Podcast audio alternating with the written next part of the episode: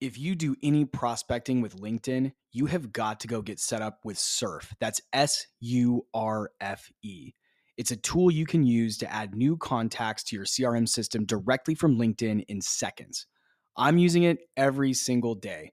I add contacts, follow my deals, keep track of notes, and it ends up saving me a bunch of time on prospecting and outreach, which means I can spend more time moving my deals along. The data is always 100% accurate since I don't have to copy and paste all the fields over from each and every contact that I want to put in my CRM. Instead, Surfe does that all automatically with just one click in about 60 seconds. The team over at Surfe has put together a very special offer for fans of sales players.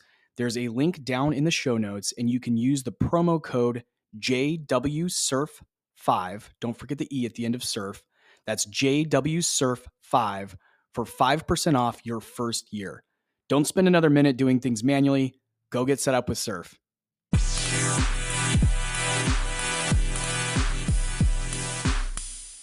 About a year ago, I launched a private Slack community for fans of the SaaS sales players.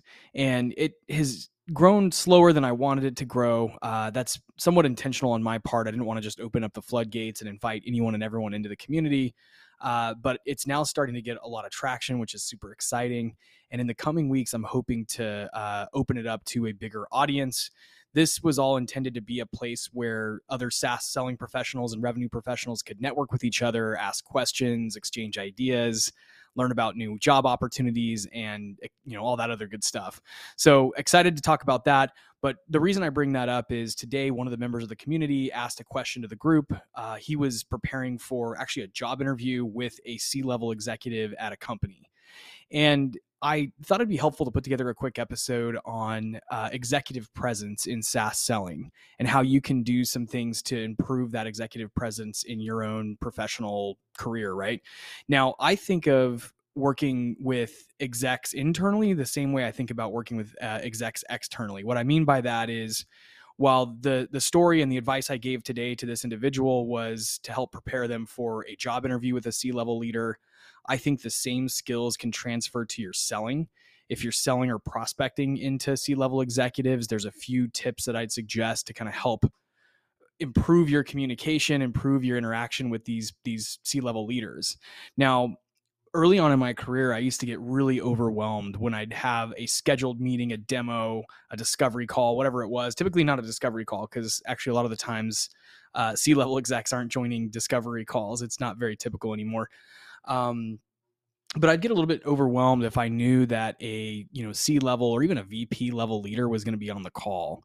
And I remember I had this sales manager. This was probably back in like 2014, and he he could tell I was really nervous because he was joining in on the call too, which was a whole strategy. By the way, if you're not familiar with executive peering, I'll do a whole nother episode on that topic. It's something that you can deploy to actually connect leaders on at your company with the leaders at your prospect company.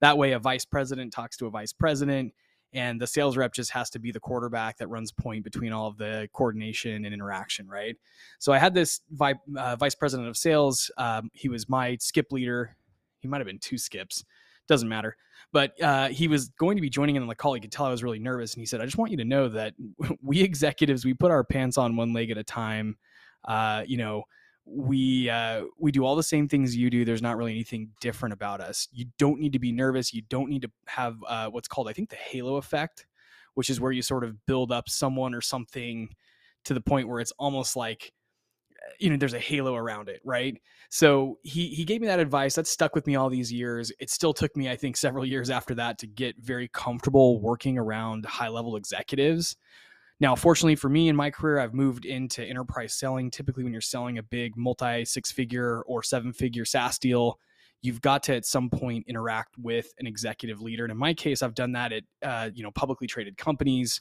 and so I've got a lot of experience working with prospect leaders. I've also got a lot of experience working with founders, CEOs, CROs, VPs in the companies I've worked at, and in partner companies and and, and those kind of things. So a couple of ideas, a couple of things I wanted to share, and I shared these again in this Slack community with this individual around how you can improve that executive presence, how you can get uh, out of the halo effect mindset and just focus on delivering value and being, you know, helpful and friendly and normal around an executive level prospect or an executive level manager in your company. So, one of the things that I, I brought up first when I was sharing this advice, and I'm, I'm actually reading from the Slack post here, so bear with me.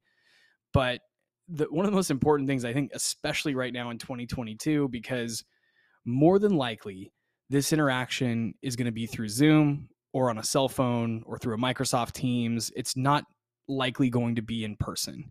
If you have the privilege of meeting with a C level or a VP level executive in person for coffee or for a happy hour or something, that's awesome. And I think there's a whole separate episode that I could probably put together on how to meet with an executive in person. But for the most part, these execs are now pretty comfortable on Zoom, and it's most likely that you're going to have this conversation through a Zoom or a Microsoft Teams, right? So the first piece of advice that I gave was you need to do a dress rehearsal and a dry run. And you need to come prepared and make sure that all of your IT is completely dialed in. What you don't want to have happen if you're demoing for an executive or interviewing with an executive for a job you don't want to show up to that session and have your Zoom crash, your Wi Fi go out, your microphone doesn't work, your camera sucks, you've got dirty laundry in the background, you have a dog barking or a kid screaming in the background. Those are the things you do not want to have happen. Now, accidents happen, execs are human too. These kind of things might happen to them also. But I think uh, if you really want to up your game and executive presence, do a little dry run. Test your camera. Make sure it's not blurry. Make sure your lighting looks good Make sure you have a nice, clean, non distracting background behind you. Don't sit in a place where there's lots of people walking behind you, or your spouse might, you know, walk past you, or your dog, or whatever, right? Don't sit somewhere where I can see all your dirty dishes, you know, your dirty house, whatever it is. A lot of this stuff goes without saying. This is table stakes. Most of us are used to this culture by now, working on Zoom, uh, you know, for for the 40 plus hours a week that we put in.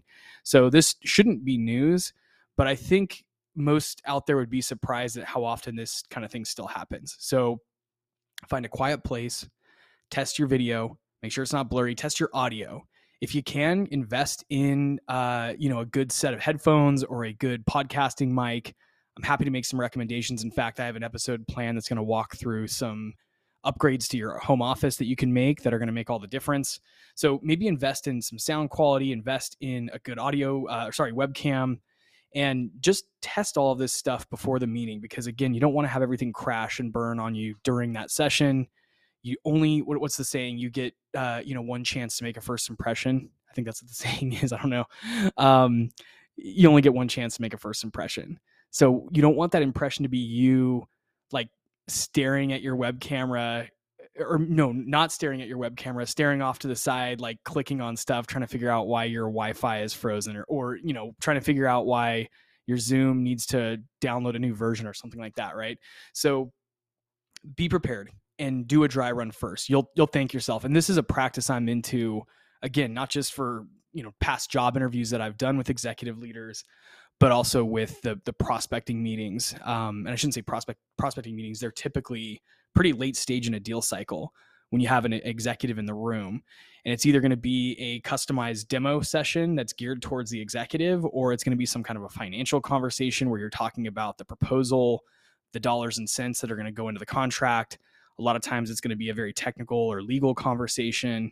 Uh, it might be a compliance or security conversation. So there's they're, they're already a stressful enough conversation because usually you're talking about kind of the brass tacks don't mess it up by you know missing an opportunity to test your audio quality and your video quality and don't mess it up by sitting in a place that has a lot of you know busyness going on behind you. So that was the first piece of advice i gave. If you can do that i think you're actually like more than halfway there in terms of of leveling up your executive presence. You know that's the biggest thing that i think you can do wrong. Now the next thing i shared was dress up uh, a little bit. You know, don't wear a hoodie if you can. I mean, you can dress up a little bit, comb your hair, brush your teeth, all that good stuff. Again, I shouldn't have to say this stuff. Most of you know this because you're working in a Zoom environment. But I think you'd be surprised at how often I, I hear about some meeting where someone showed up in a t-shirt or their hair was messed up or they were in a ball cap. There's a whole, you know, talk. There's a whole sort of controversial conversation around whether ball caps are okay. I don't know. I think if you're going to meet with a C level for a job interview, you don't want to wear a ball cap, even if that's your personality. Like I totally respect it. Once you get comfortable with somebody, I think that's totally fine. But if you're interviewing for a job or you're pitching a C level, uh, a, a SaaS platform, then it's probably not a good idea to wear a ball cap. Dress up a little bit. So that was the other thing I, I, suggested was just make sure you're you're dressed for success. You're dressed as if you were going to an in-person meeting with this person. Let's see. Um, prepare a few questions. Prepare a few questions in advance, and then also prepare. Uh, we talked about this on the episode I did with Jen Allen a few weeks ago. Maybe prepare a point of view. Execs like points of view and opinions on things. It doesn't have to be right. It doesn't have to be perfectly polished. It's a point of view.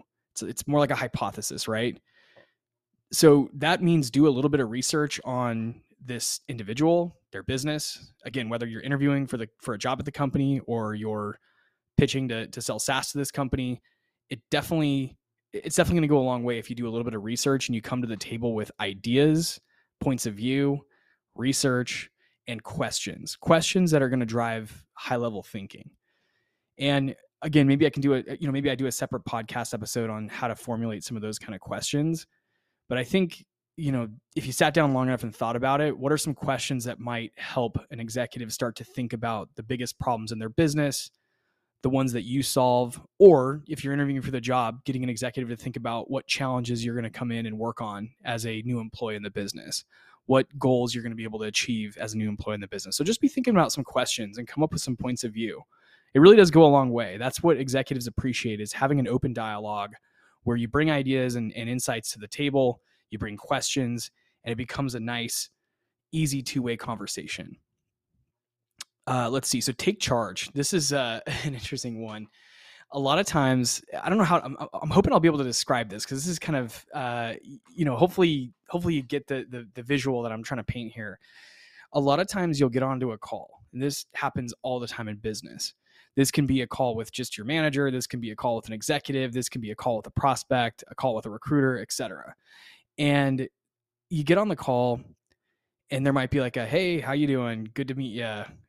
Glad we're talking here." And then there's like this awkward pause, and both parties are sort of wondering who's going to take the reins of the conversation and take charge.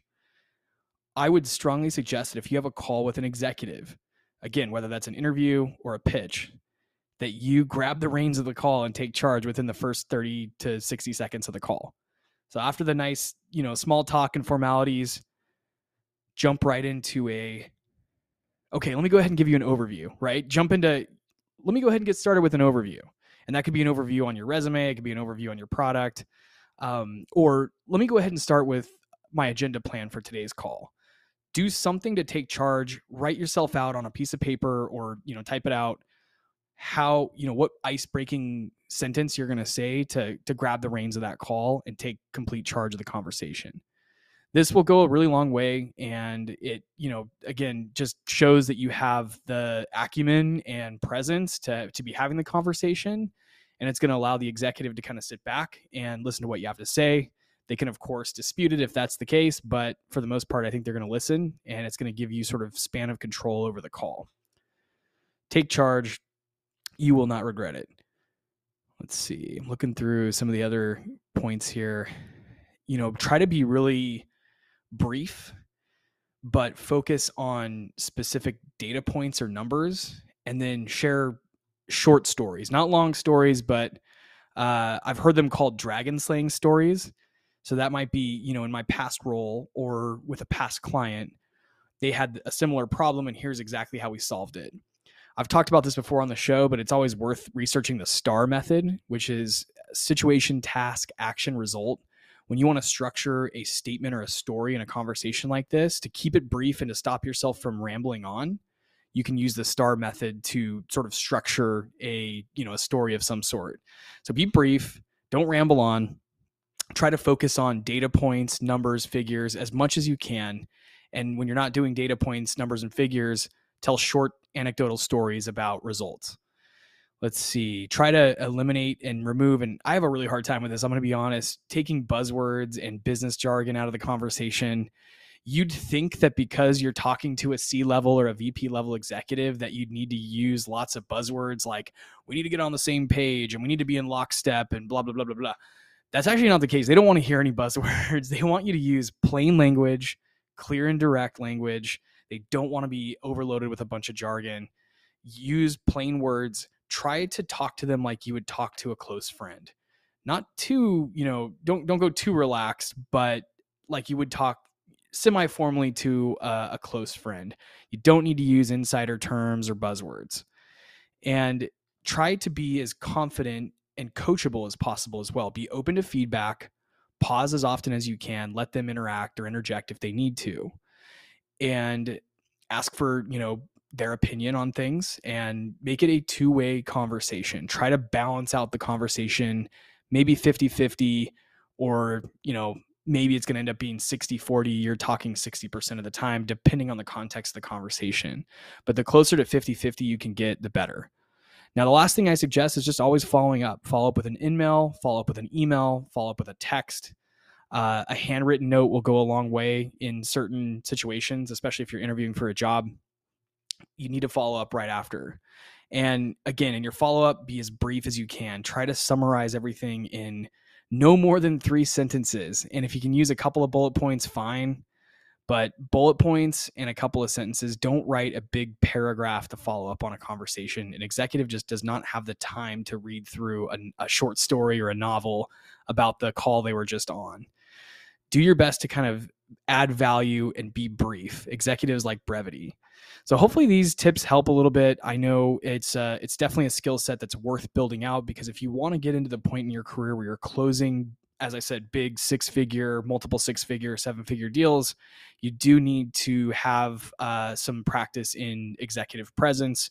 Also, if you're wanting to land your dream opportunity in tech, more than likely at some point you're going to have to interview with a founder, a co founder, a CEO, a CTO, whatever it is, right? CRO more than likely you're going to have to talk to some executive level person at some point uh, again for a job interview or for a deal. So it's worth investing in learning this and there's tons of books on the topic. I can't think of any off the top of my head. It's like nine o'clock at night where i am right now so it's almost 10 actually. Uh, so i can't think of any books off the top of my head but there's tons of them out there uh, there's probably lots of podcasts uh, and other you know sort of youtube channels that speak to how to build up your executive presence i know that there's coaches out there that you can hire to help with this uh, so take all of this with you know knowing take all this knowing that this is just sort of a brief introduction to executive presence with some really quick tips on what I've seen work well uh, in the work that I've done with my uh, with executives that I've sold to and presented to. So with all that said, thanks for tuning in and uh, take care.